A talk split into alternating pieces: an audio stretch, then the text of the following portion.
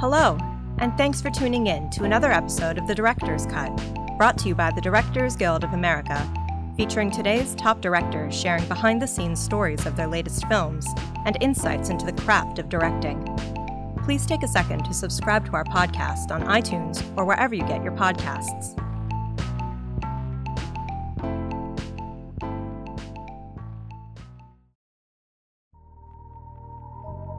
This episode takes us behind the scenes of director Nicole Holofcener's new comedic drama, The Land of Steady Habits. The film tells the story of Anders Hill, a man who feels trapped in the wealthy enclave of Westport, Connecticut. Seeking to renew his lust for life, he quits his job in finance and leaves his wife and family, but is quickly confronted with the harsh reality of his choices. In addition to The Land of Steady Habits, Miz Holofcener's credits include the feature films Enough Said, Walking and Talking, Please Give, and Friends with Money, the pilot for the series One Mississippi, and episodes of the television series Orange is the New Black, Unbreakable Kimmy Schmidt, Parks and Recreation, Six Feet Under, and Sex in the City. Following a recent screening of the film at the D G A Theater in New York, Miz Holofcener spoke with director Greg Mottola about filming The Land of Steady Habits. During their conversation, Miz Holofcener discusses why she chose Ben Mendelsohn as the lead character, why she likes to work with different D Ps, and the changes she made when adapting the film's source novel. Um, well, this is a real treat for me. I always wanted to meet Nicole. We've known each other for many, many years. It's like thirty years. um, it, uh, uh, I talk about. Nicole lo- knows I love her films and that I have aspired to and failed to make films in the same vein. Um, for some f- cinema fans uh, who, you know, love a great car chase, I love awkward, joyless sex scenes. So uh, I feel like the perfect person to be doing this. Um, first of all, I, I did not know about that Connecticut was called the Land of Steady Habits because I guess I didn't pay attention to the tri-state area growing yeah. up on Long Island. Where have you been? I know. So do you know what that even... What well, the, it, you know, it was the name of the book. I had no idea what it meant. And I've looked it up a few times. And, I, you know, it's like in the fifties, I think. It was like this hamlet commuter town. And I guess the Steady Habits kind of referred to the commuting and the lifestyle and, I don't know. Going to, was it Westport? What, yes. Yeah. Um, with primarily female protagonists, um, did yeah. that did this strike you as something you wanted to try? Was that, or that didn't yeah. make a difference at all? Well, it didn't really make a difference. And once I, you know, I n- noticed that it was a male protagonist, and I thought, well, that's good because I've never had that, and maybe they can stop calling my movies chick flicks. You know, if I have a guy in this front and center, and um, but it didn't really feel different in any other way. You know, it didn't change how I directed it or thought about it or. Um, how I treated him. Yeah, I, I just, I mean, watching it, I kind of felt like if I were making a, a midlife malaise film, some kind of vanity or self-pity would creep into it. Mm-hmm. And I feel like you do a great job of, of presenting the character in a way, I mean, he's a very sympathetic actor. Yes. But you don't exactly, you know, smooth over his flaws. He's uh, he's a guy who's, you know, at times hard to like and hard yeah. to forgive, um, and yet he remains compelling. And I, I really I hope so. I admire that. I don't know if there's a question at the end of the statement, but what what were you thinking? Um, what were you thinking? What were you thinking when was, you when you were looking for yeah. who was going to play that? Well, part? I wanted him first choice, um, and because you know he is does have a likable personality as a person, and he has a. A tender-faced, I think, despite all the murderers and horrible people he's played in the past. But, and I didn't feel like we had to like him. I felt like we had to be happy to be watching it, at least, you know, and watching what he's going through. And I don't even know, I didn't feel like you had to forgive him necessarily either, but to understand, have some understanding. Um, I guess the forgiveness, you know, that life goes on. Um, and he's screwed up, but I don't know. I just Ben Mendelsohn. He's a he's a great actor. Um, I've loved everything he's been in. He has a great sense of humor. Um, he Yeah, he's just got a vulnerability, I think. And he's really hot. So it was like the combination of all that seemed to be the right the right casting choice. Um, at first I was thinking it's it's against type, but I think part mm-hmm. of the reason he does play interesting villains is that, or or fuck-ups, is that he is so sympathetic and he has he has a lot of soul that comes out, and so it made a lot of sense to me. It let you go f- very far with his behavior, which was interesting. And yeah. and I, you know, once again, love movies where there's no good guys and bad guys and everybody is basically equally fucked. Oh, me too. Um, as a as a mother of two boys, uh, when you read the book, did the subplot about the two sons really jump out to you as something you wanted to? Um, I don't remember initially, but of course, I'm sure I was drawn to that. I mean, it's, you know, a mother's worst fear, this movie. Yeah. Um, and you uh, filled me with, my, my kids are nine and eleven, and I'm uh, when I finished, I was filled with terror about the next direct. decade. Yeah. Yeah. Well, you should be. um, but you have three, so there's more options. Yeah. You know, more chances. Um, yeah, I mean, I just related to the parenting issues in the in that, you know, I've made so many mistakes already, and my kids are only twenty-one, and they've told me, you know, what I've done to them, and and they were it was pretty reasonable. But like, you try so hard, and you still have no control over who they are and what they're going to do. And I related to that, I really did. With Anders, you know, the, Preston doesn't want to even hang out with him. He, why should he? He's his dad. And his dad wants so bad to connect with him, um, and can't. And, you know, all that is very familiar, having children. Yeah, and I think it's part of the midlife crisis idea that you think if you just made some gigantic, dramatic change in your life, it would fix everything and open up all these new opportunities. And we find him at the very beginning of the movie basically not having a clue what to do with himself as a human being, and he mm-hmm. retired. Yeah. Um, yeah. Left his family. I think a lot of people having a lot of awkward, feel... joyless sex. Yeah. He's trying. But, you know, yeah, the idea of retiring appealed to me too. You know, I think everybody around this age thinks, okay, am I going to do this until I'm dead, or am I going to change it up, you know? And then it's kind of like, well, what would I do? I don't want to leave my friends or my family or my kids. And then you realize, oh, I'm going to die this way. And it's not so bad, you know? Is it, for you, is it different adapting someone else's writing? I mean, it must be. I've done it, yeah. and those scripts did not get produced oh. in my case. Um, but uh, it was nice that someone else did all the hard work first. I agree completely. I don't know if you guys are writers, too, but yeah, it's much easier. There's something really nice about, oh, God, they worked this all out. I know, exactly. Um, I and just have to distill it. Yeah, distill it, and also I added a lot of stuff, and he was great with it. He was fine. Um, did you did you show him stuff? Did you? Yeah. Did he weigh in just to be? Yeah, a...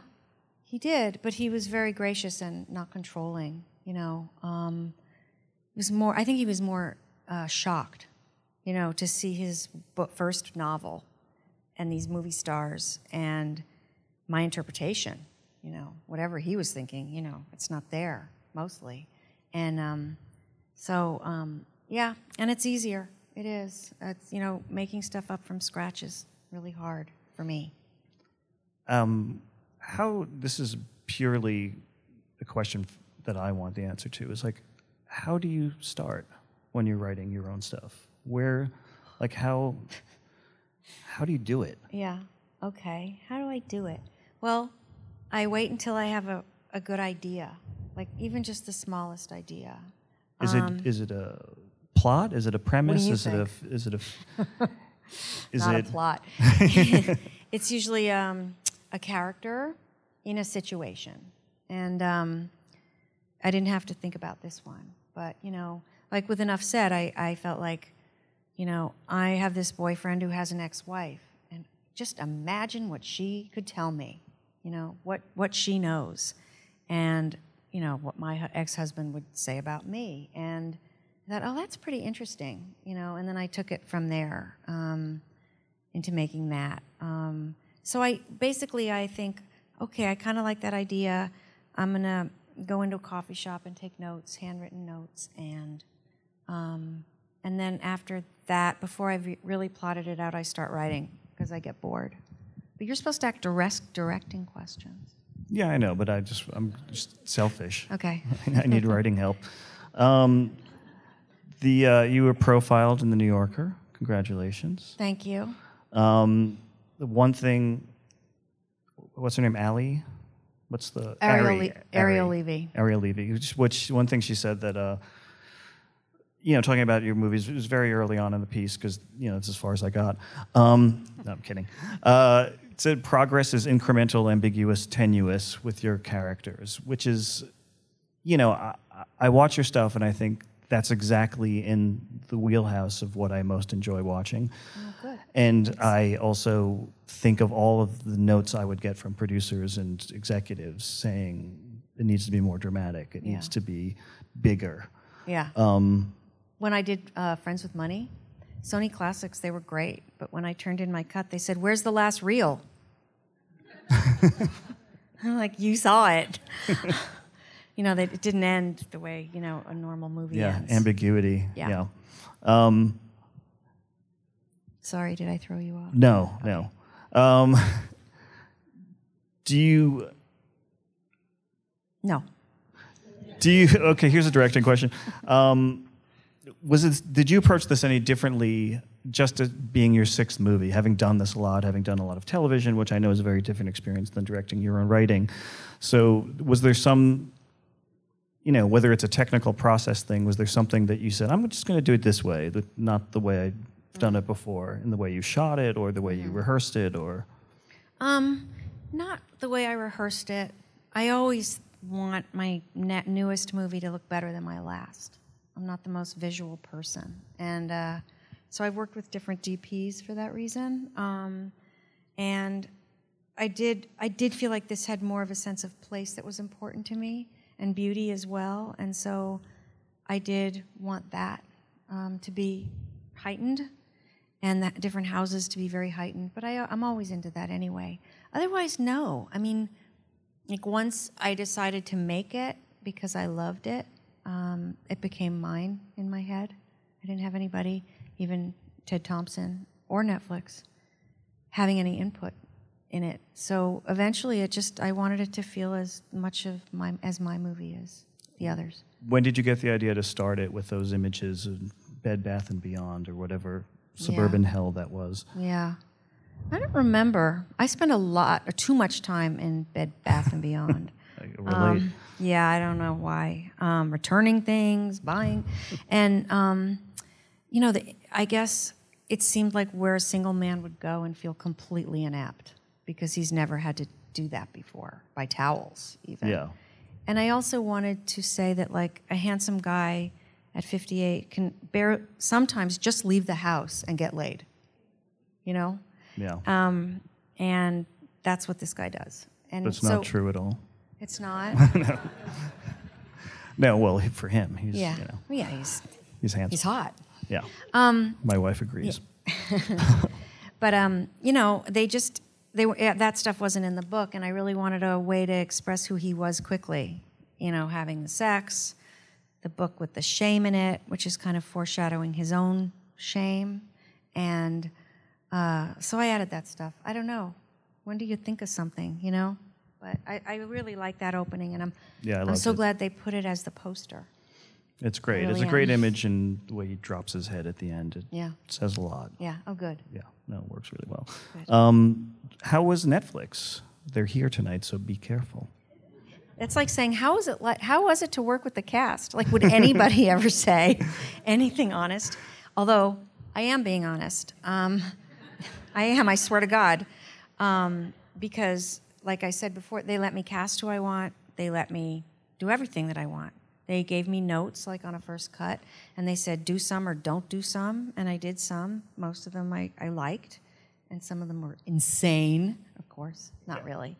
And um, they incredibly supportive the whole way. Um, I even finished the movie. It was locked, It was mixed, and I opened it back up to change a couple of things, and they let me do that. Um, so in terms of hands-off, it's the best experience I've ever had, for sure. I've, and a I've, trade-off, I guess, because now it's on T V.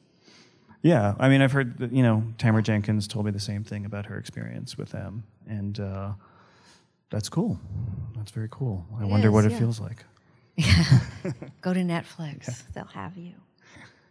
Um, talk about directing television versus doing your own stuff.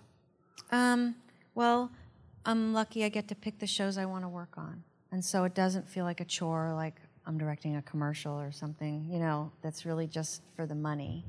Um, so I like doing it, and it's really good because I don't make ver- uh, movies very often. So... Um, yeah, it's fun being on set. Yeah. It's kind of fun also that the buck stops with someone else. Yes, it's not like my fault. They're on the chopping block. Yeah.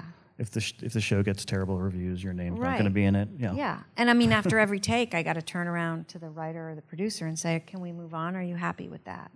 And um, so I get used to that. It's okay, um, as long as we're all on the same page. And generally, we are, because they hired me because they know that I can do stuff that's similar to their show. And it's great because I'll meet new D Ps and actors I've never worked with and want to work with in the future because I pick good stuff. You know, yeah. So it's it's a really good gig. I'm glad I got into it. Do you? Um, I lost the question. Uh, do you? What was it? I don't know. It's okay. Um, it's okay. Oh, did right? you, this is what it was. Do, do people? Do friends try and tell you you should be creating your own T V shows because yeah. because cinema's dying? Um, I don't know. Not my friends. Because they know that I probably wouldn't want to work that hard. You don't think of your agents as your friends? Oh, yeah, them. I do, actually. But, yeah, I think, um, you know, I've thought about it, and I've actually tried once to make my own T V show, and it didn't happen, and I feel a little relieved because I've seen what showrunners do, and I, I just like the quality of my life too much. Not that it's so great, but it's my life. And, you know, I want to... I want to have free time and be with my family and do other things. Um, yeah. yeah, I can relate. Yeah. I have the same situation. Good. It's way too much work.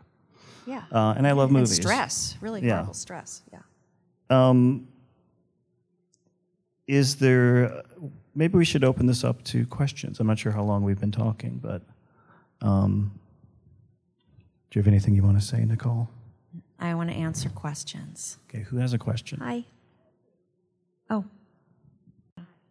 Yeah, I think so. Well, I guess I'm oh. supposed to repeat okay, the question. Yeah. Just that there's a point in the middle of the movie where um, this young lady was waiting for something to happen, and and it did. And if that was something in the process of writing it that you felt yourself yeah. for for yeah, Ben's character. Yeah, it's pretty character. methodical. You know, like this happens, and then that happens, and we get to know him, and then it's like something better happen. Um, and it's weird because I didn't even write the story, and it's so much like my other movies, which sort of start off slow, and I think people wonder, like, what's going to happen? And then by the end of the movie, they say, wow, I didn't know it would be so powerful, or something like that. So I can't get away from my own weird style, but I'm glad something happened when you were ready for it, too. Good. Great. Does anyone else have a question? Hmm. The, the yeah, the question was, um, how much did you deviate from the book? I'll answer that one first because okay. I'll inevitably forget the next one when I'm finished. Um, I deviated a lot, and and not a lot. You know, um, the whole plot. You know, the drugs, the boat, the party, um, the divorce, the reveal at the end of Helene, um, all uh, living in his car, finding the bo- you know, all that's the the plot and the story. And a lot of the dialogue I kept, a lot. Um, but I, I changed the ending a great deal and the beginning. There were no uh, female, extraneous female characters. There was no Barbara. There was no sex in the beginning of the movie, in the book. Um, a lot of backstory was in the book that I had to get rid of, and I had to explain who Anders was in the beginning quickly. And so I made up that stuff about, you know, the shopping and the... the women. Um, oh, but in the book he couldn't get it up, so I, I stole that. And I guess, I don't know if he the turtle was absolutely in the book, you know, a huge part of it, obviously. And um, and the ending I changed. Um, in the book, it uh, he ended up going upstate to buy the decrepit B and B that he worked at as a college student and had a lot of sentimental memories of that time. And he goes up there to renovate it and run it. And then I think I heard Dustin Hoffman in an interview, like while I was writing it, and uh, someone said, well, like, are you going to keep acting? And he's like, what am I going to do? You know, rent a, buy a B and B up in upstate New York and live there? And I was like, ah, I guess that's a cliche. Um, and so, and I was already having, you know, a little bit of a sinking feeling. It works in the book. It really, it's lovely, but I had to change it.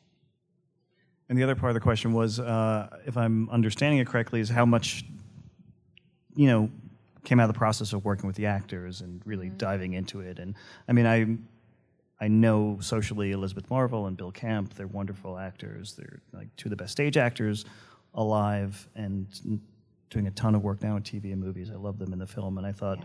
they really, you know, without a lot of screen time, everyone yeah. really lands. They do. I mean, Bill and Elizabeth, I don't think I met them until they came on the set, literally.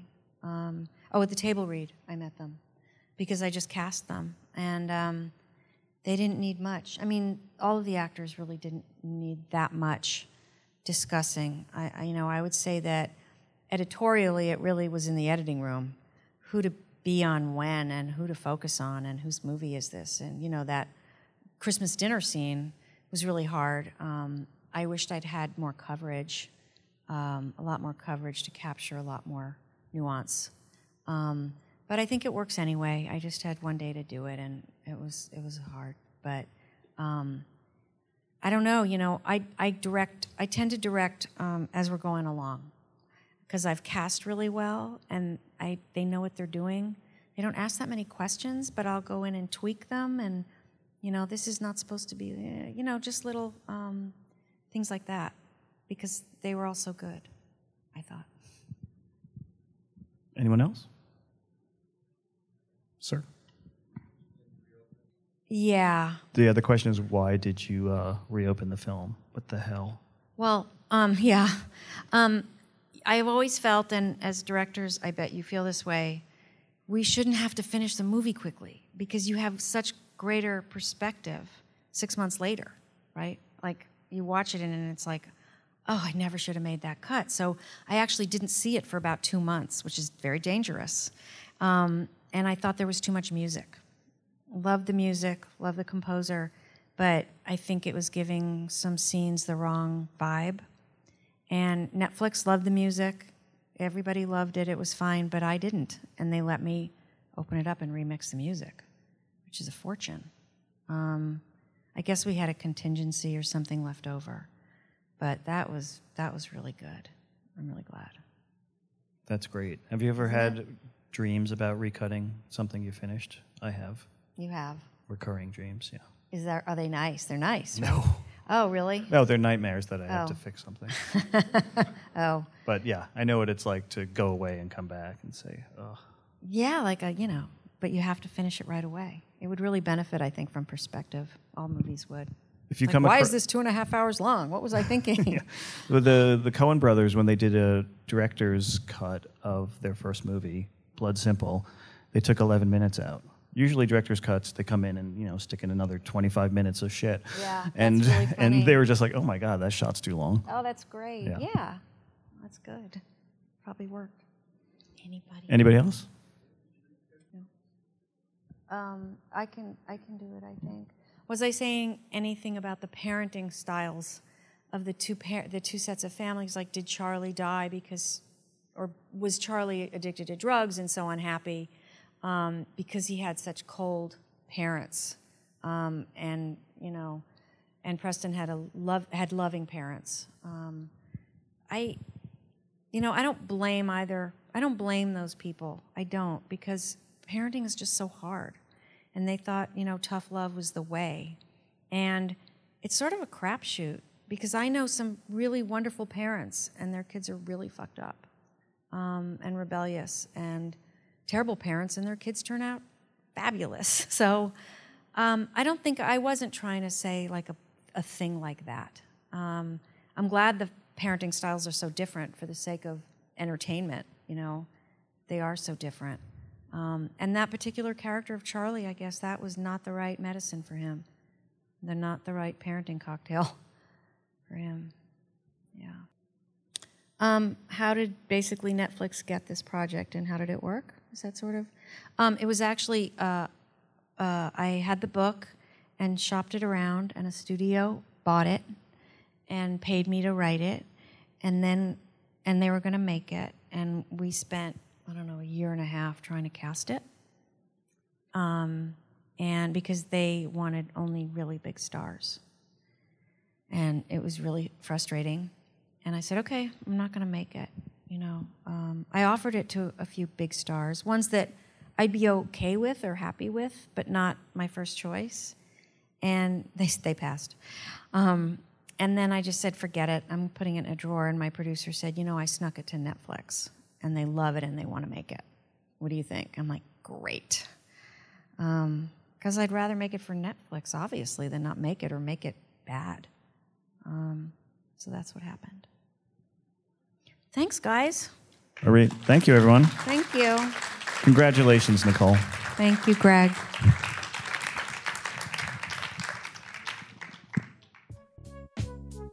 Thanks for listening to another D G A Q and A. If you'd like to hear more, you can find past episodes of The Director's Cut wherever you listen to podcasts. We'll have a lot more for you in the coming weeks as award season approaches, so be sure to subscribe so you don't miss an episode. And if you're enjoying the podcast, please like, share, and leave us a review. We'd love to hear your feedback. Thanks again for listening, and we'll see you next time. This podcast is produced by the Directors Guild of America. Music is by Dan Wally.